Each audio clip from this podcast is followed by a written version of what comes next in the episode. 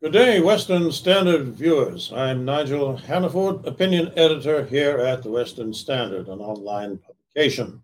I have with me today Dr. Mark Milke, who is the author of the 1867 Project, just published Why Canada Should Be Cherished, Not Cancelled. Dr. Milke is president of the Aristotle Foundation. He is also president of the Winston Churchill Society here in Calgary. And he is the author of six books formerly, one which is very much on the public mind at the moment The Victim Cult, which he examines some of the trends in society that make life a little more difficult for all of us. Looking back over his history, I've got this whole bookshelf of, uh, of Dr. Milke's books. There's something about this which seems like it's a, a, summation of a train of thought that's been going on for more than 20 years. Why did you write this book at this time, Mark?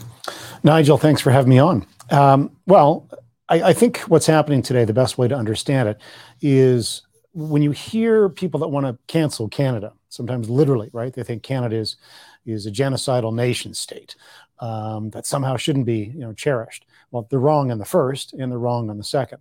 And what's happening these days is akin to people who want to take down an oak tree. I love trees. One of my favorite trees is an oak tree. Why? Because it's massive. It has a great canopy. It shelters people below it. Uh, my car has been hit by hail a number of times. If I'd been under an oak tree in the canopy, probably would have been sheltered from the hail. Countries are like that right? It takes a long time to build something successful. And in the Anglosphere, anyway, and increasingly other countries around the world that value freedom of speech, freedom of inquiry, capitalism, that sort of thing, uh, countries do take time to develop. So, like, like an acorn that becomes an, a- an oak tree, what do you do as it grows? Well, you make sure there's uh, sunshine, which is going to like freedom, um, you know, of expression. You need water and nutrients, um, you know, to help the tree along um, that's you know replenishing uh, replenishes the tree. And it's the same thing with countries right? You need freedom of expression. You need nutrients for the country's ideas. You also need resistance. Um, you know wind can help an oak tree you know cement itself um, in the ground anchor itself. Well we have people today though that will spot in history a limb on the oak tree and say well that was you know it was a bad limb. We should take down the entire tree no, the fact that in Canada, 1867 or 1920, it wasn't perfect and they spot something bad in our history doesn't mean you take down the project that was Canada then or now.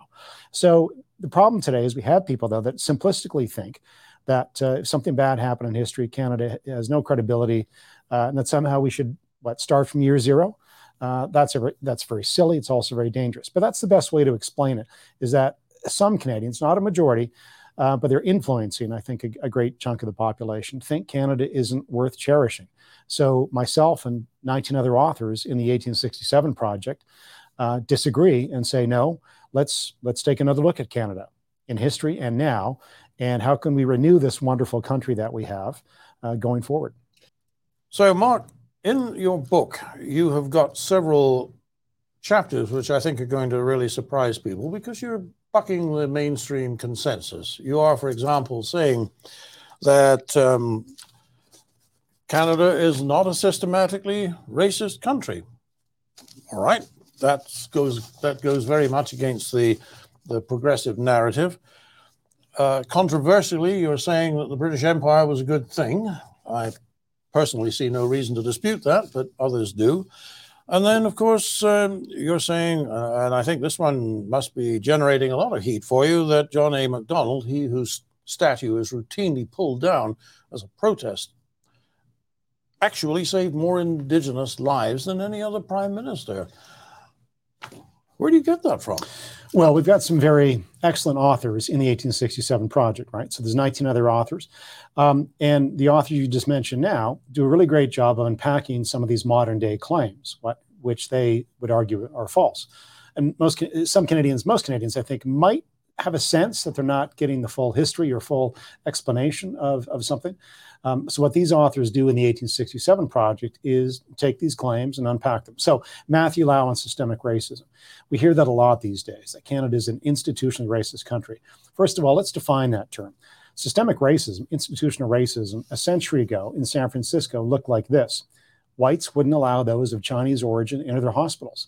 The Chinese of San Francisco had to build their own hospital because the whites wouldn't let them in. That's institutional systemic racism.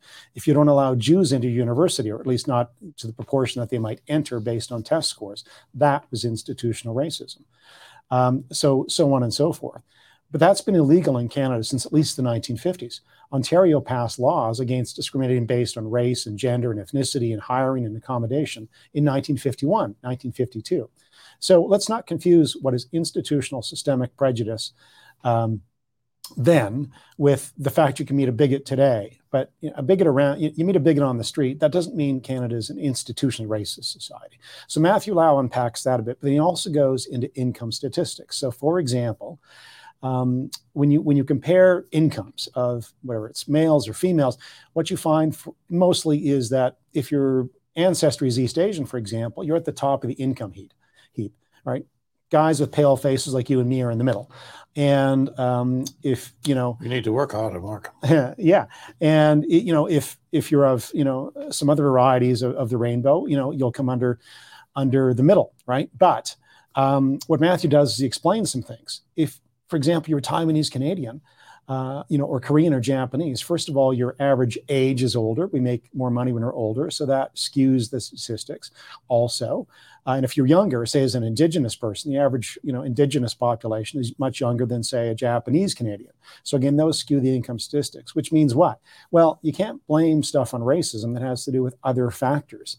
Um, Taiwanese Canadians are among the most highly educated Canadians the more educated you are, the more money you make. That's why you're on top of the income heap. So, what Matthew Lau tries to do is unpack that. He does actually find systemic racism, but it's the kind of reverse racism today, which is justified by social justice, justice activists. And they no longer look at the individual, like Martin Luther King, and character and merit. They look at you as part of a collective that, you know, presumably you, you know, your ancestors benefited from something 100 years ago. So Matthew Lau unpacks that. Now, Matthew is with the Fraser Institute, is he not? Well, he's a scholar there, and he's also uh, he writes in the Financial Post every every uh, every week. Uh, Greg Piasecki and John A. Macdonald. What, Greg, citizen of the Métis Nation of Ontario, has an indigenous other indigenous ancestry, uh, French ancestry as well, Acadian ancestry. Greg Piasecki, he's a Toronto lawyer who writes that John A. Macdonald saved more indigenous lives than any other prime minister.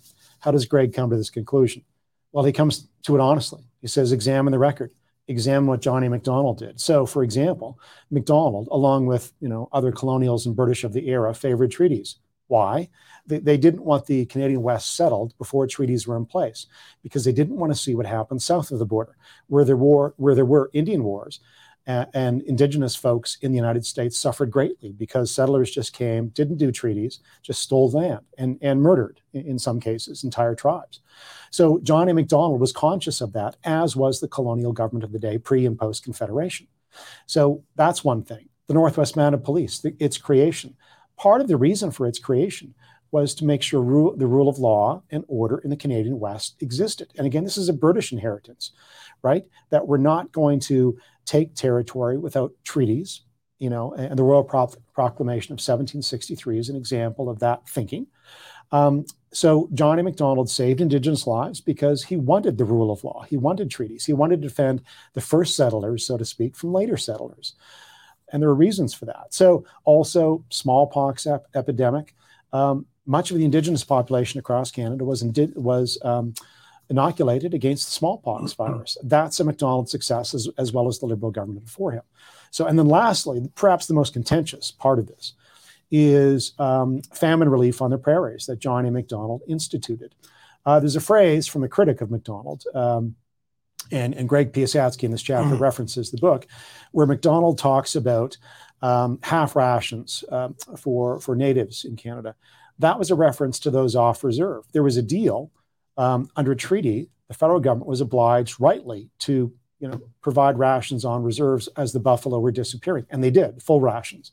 But Macdonald gets into trouble because he's battling the liberal opposition in Parliament, which doesn't, which wants much less spent on Indigenous Canadians of the day.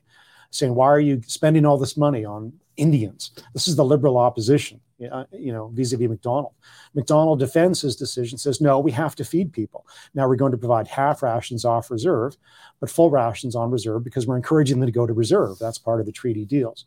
Now that sounds harsh, and it was harsh. These days we would just say, forget the deal, forget the treaties, just feed people wherever, wherever they are with full rations. So Macdonald can be criticized there. But what Greg tries to do, and the other authors in the 1867 project do, is provide context, history, what was happening at the time.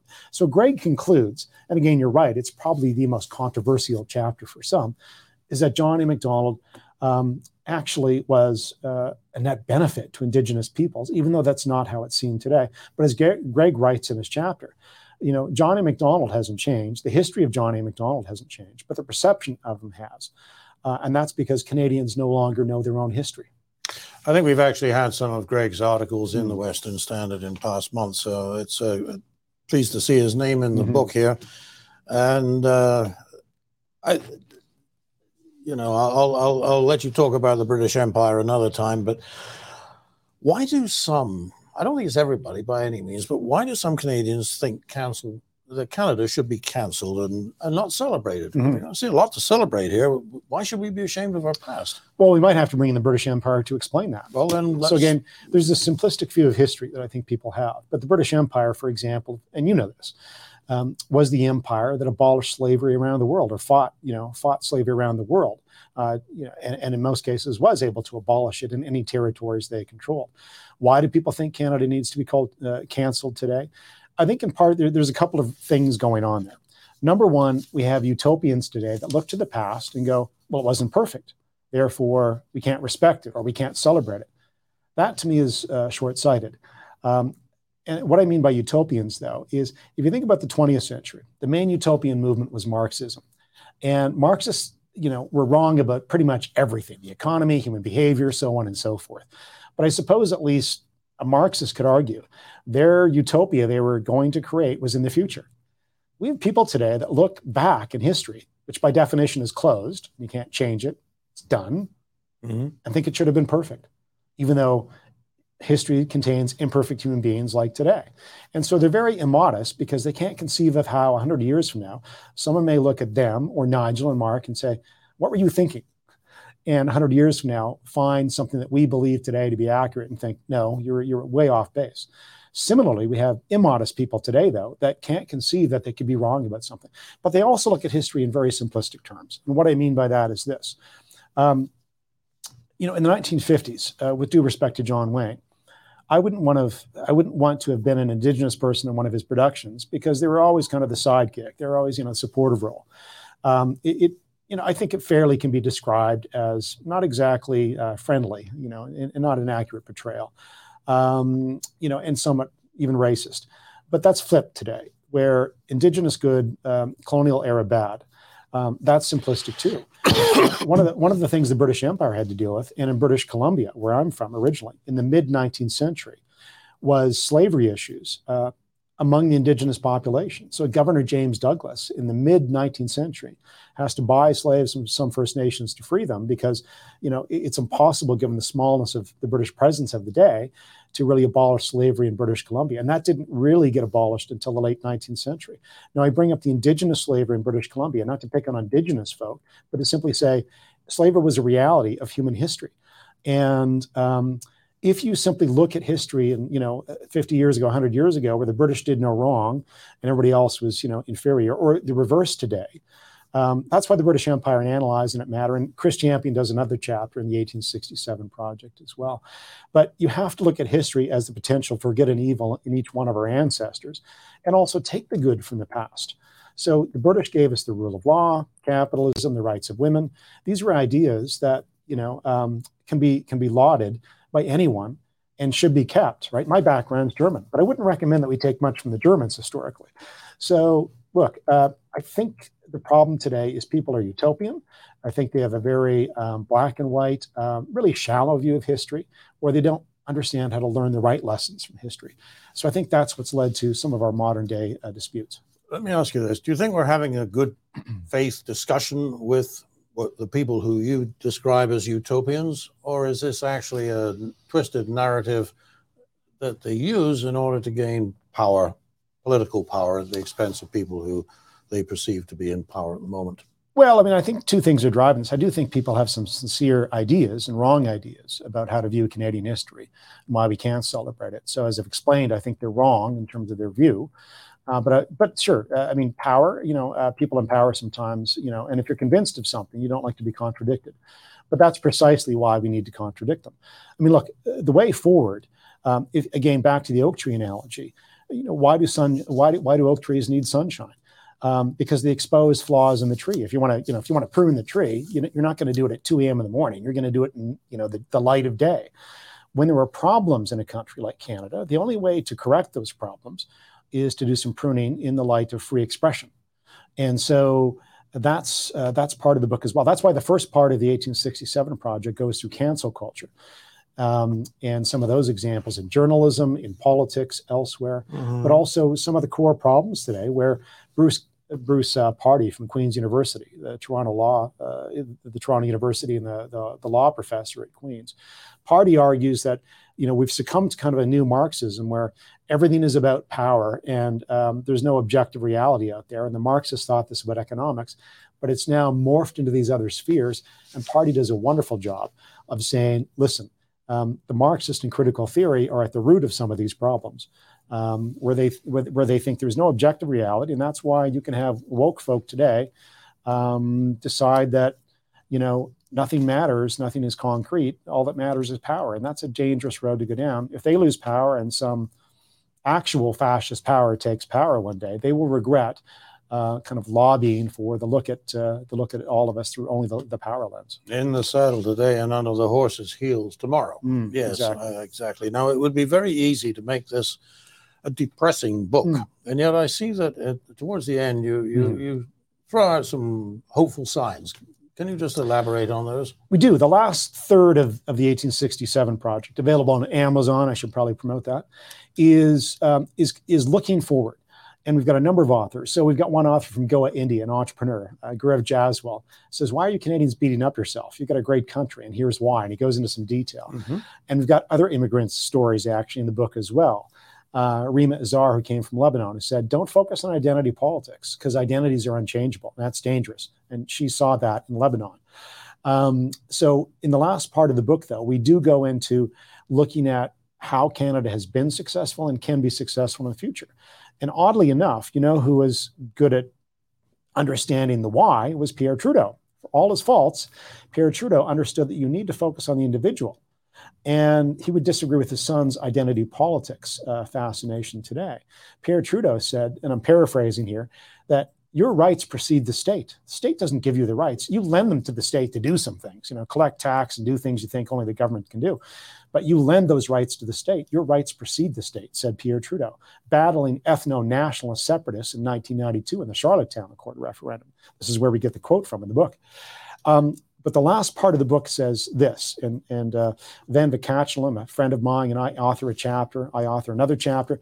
But the basic gist of both chapters is let's not divide on identities in Canada. That's a recipe for disaster because no one can change their color, their ethnicity, where they were born. Let's unite around laudable ideas, the worth of the individual, putting the individual at the center of law and policy, which means no discrimination pro or against your skin color on a job application or a grant from the federal government. Let's unite around those laudable ideas or the rights of women, right, which took a long time to get to in the world. Uh, and in many places are still not recognized. Let's unite around those laudable ideas. Let's unite around free and open markets and, and free expression, right? Open inquiry. Those are the best best paths to a flourishing future. If you if you get people to unite around, I think people are always going to be tribal, Nigel but you don't want them to be tribal on identities. You don't want them to be tribal on, you know, color because that can't change. You want them to be tribal in a good sense and unite around good ideas, laudable ideas. If we do that, Canada has a future. If we divide based on identities, uh, then we're hooped and we become like every other country or civilization in history, which for the most part, most people in history have been tribal. And they will say, You're in the wrong group, I'm in the right group. I win, you don't, I will crush you. Um, that's tribalism, at least attached to identities. It took us, what, the Enlightenment? It took the conception of the individual in Western Judeo Christian thought. It took uh, centuries to get to the place where we gave individuals the rights they deserve, whether they're indigenous or women or minorities. Well, let's not reverse on that now. So the last part of the book is really trying to remind Canadians of this laudable history we have. And in fact, that, that showed up in the 19th century. It wasn't like John A. Macdonald or Wilfrid Laurier or British colonialists didn't value the individual. They did. And in fact, there's a wonderful story that's not in the book, but I'll tell it. In 1858, black Californians, 30 black Californians, moved to Victoria and they loved the place. Why? Because they're treated as equals pretty quickly. They can become citizens in two years. They can run for the, the city council, the school board. Uh, they can own private property. And they encountered a lot less prejudice in Victoria. In fact, they were welcomed by the archbishop, the local archbishop, and by the governor of the day, uh, James Douglas. So um, they wrote to their friends in, in California and said, "Come up here because this is a tolerant society." So Canadians today don't know their history. They don't know that these ideas actually long predate us, uh, predate us. And it's why Canada became the flourishing success story that it is, because we value the individual, not perfectly. There were diseased limbs on the tree of Canada, so to speak, but those, those limbs were pruned off years ago. So let's not add bad ideas or, or cancel Canada today because of mistakes in, in, in history or the fact we didn't fully arrive at some perfect nirvana. No country's perfect. But is Canada worth cherishing? Myself and the other 19 authors would say, yes, it is. I like the idea of writing a news article. Mark Milke says Pierre Trudeau had some good ideas. This is a news at 11. That, that's a keeper. Look, uh, let me ask you a little bit about the Aristotle Foundation. We don't have a lot of time left, but quickly, what is the Aristotle Foundation? Who funds it? And what is the objective? Well, um, I've been thinking about this for 10 years because I thought there's some issues out there that deal with kind of core, again, um, what, you know, core ideas in Western civilization and the Anglosphere in particular, freedom of expression, right? Or um, empiricism, the need to actually ground yourself in what works in science, for example, that sort of thing. I've been thinking that uh, as all the great work that other think tanks do, and which I've been proud to be part of, they ignored some of these cultural issues or foundational issues of, of civilizations. Um, but the short, the short way to put it is we founded the Aristotle Foundation to, to make you think. When people say Canada is institutionally racist, we publish a book saying, Really? Sure about that? We want to make people think in a good sense and contribute to a thoughtful, reasonable society. We also want to get into some urban issues, right? The decline of cities, um, where there's some bad policies there. But um, it's funded by free will contributions. Uh, we're a charitable mm-hmm. organization. So you can go on the website, aristotlefoundation.org. You can contribute, you can find out more about the organization. But I would say, really, the, the organization um, exists to kind of fill a gap in the think tank world in Canada and in fact, uh, you know, we want to reach 100,000 students with facts and informed history. Um, but you know, data and science, or sorry, data and statistics don't uh, cannot live alone. We actually want to bring in history as well because I think when you when you introduce some history uh, to the debate and policy debates, like I mentioned on how Black Californians love Victoria in 1858 of all of all times and places, um, that helps modify some of our maybe harsh rhetoric today, um, you know, on various sides that you know, when you look in history, there's some good things that happen in history. And I think history, it's one of the things we want to use at the Aristotle Foundation to broaden the scope of what's being discussed and get people to think more.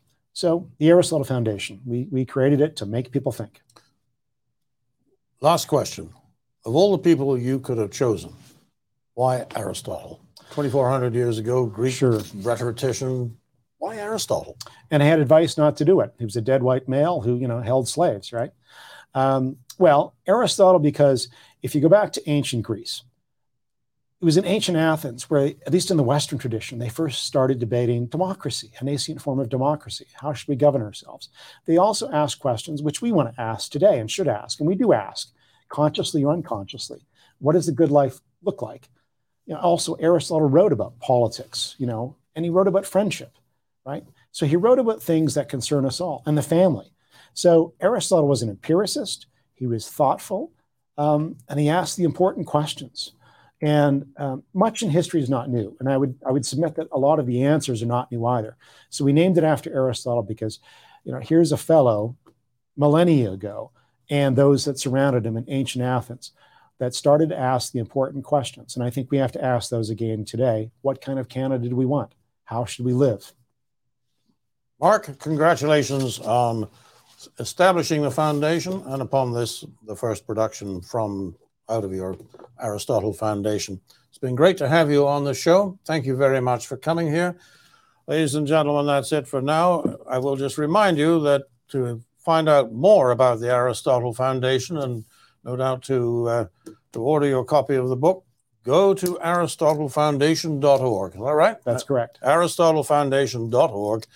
And thank you for watching. Canadian Shooting Sports Association. Without the CSSA, our gun rights would have been taken long, long ago. These guys are on the front lines uh, helping to draft smart and intelligent firearms regulations and legislation in Canada.